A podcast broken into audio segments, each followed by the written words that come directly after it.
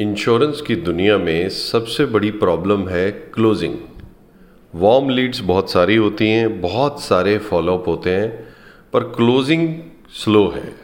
Closing कई लोगों की तो होती ही नहीं है, उनके तो बस वार्म लीड्स ही चल रहे होते हैं। क्लोज हो गया तो वो शायद कस्टमर की वजह से हो गया, उनके एफर्ट की वजह से नहीं हुआ हो। सेलिंग में दो तरह के लोग होते हैं, एक जो बस थोड़ा सा एफर्ट डालते हैं और सेल्समैन नहीं है, वो more like a product presenter है। सेलिंग का मतलब है कि आप पुश करें क्लोज करने के लिए। क्लोज करना तो बहुत ज़रूरी है।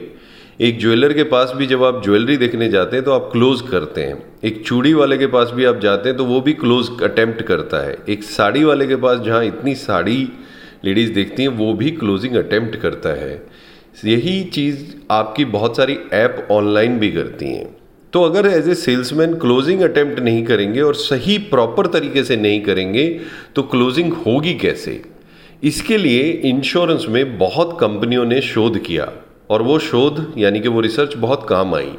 पर जब वो कंपनीज़ इंडिया में आई तो वो सारी की सारी रिसर्च फीकी पड़ गई यूजलेस हो गई, क्योंकि इंडिया में तो लोग बहुत मूडी हैं। मूड के हिसाब से काम करते हैं मूड के हिसाब से क्लोज करते हैं। अब मूड की बात करें तो क्लोजिंग कैसे करनी चाहिए? तो साइकोलॉजिकली जो क्लोजिंग डिज़ाइन की गई, जो कि आज भी बहुत इफ़ेक्टिव है, मैं खुद यूज़ करता हूँ, वो ये है कि पहला क्वेश्चन आप ये पूछेंगे कि डियर मिस्टर कस्टमर जिस प्रोडक्ट की हम आपसे बात कर रहे हैं, क्या आपको लगता है ये प्रोडक्ट सही है या कोई और प्रोडक्ट मैं बताऊँ? अब आप वेट करिए कस्टमर के आंसर का। मोस्ट ऑफ़ द टाइम आपको लगेगा, नहीं, ठीक है प्रोडक्ट समझ आ रहा है। ऐसा आंसर लगे तो यानी कि प्रोडक्ट नहीं समझ आ रहा है, ठीक है? अगर कॉन्फिडेंस आपको ना लगे तो उनको प्रोडक्ट में मज़ा नहीं आया। दूसरा, जब आप कस्टमर से पूछेंगे कि ये प्रोडक्ट आपके लिए सही है तो अब जब हाँ आ गया तो अब आप दूसरा क्वेश्चन पूछेंगे कि क्या ये प्रोडक्ट जिसके बारे में हम बात कर रहे हैं, आपकी फैमिली के हित में है? आपके परिवार के हित में है या नहीं? अब यहाँ पर जैसे ही कस्टमर ने बोला हाँ मुझे लगता है ये मेरे परिवार के हित में है तो आप समझ जाइए कि अब तीसरे क्वेश्चन पे जाना है। अगर वो बोलता है कि नहीं परिवार के हित में है मतलब बताइए कैसे? तो बताइए, कैसे परिवार के हित में है? बिटिया का प्लान है, बेटे के लिए प्लान है रिटायरमेंट है इंडाउमेंट है, जो भी है।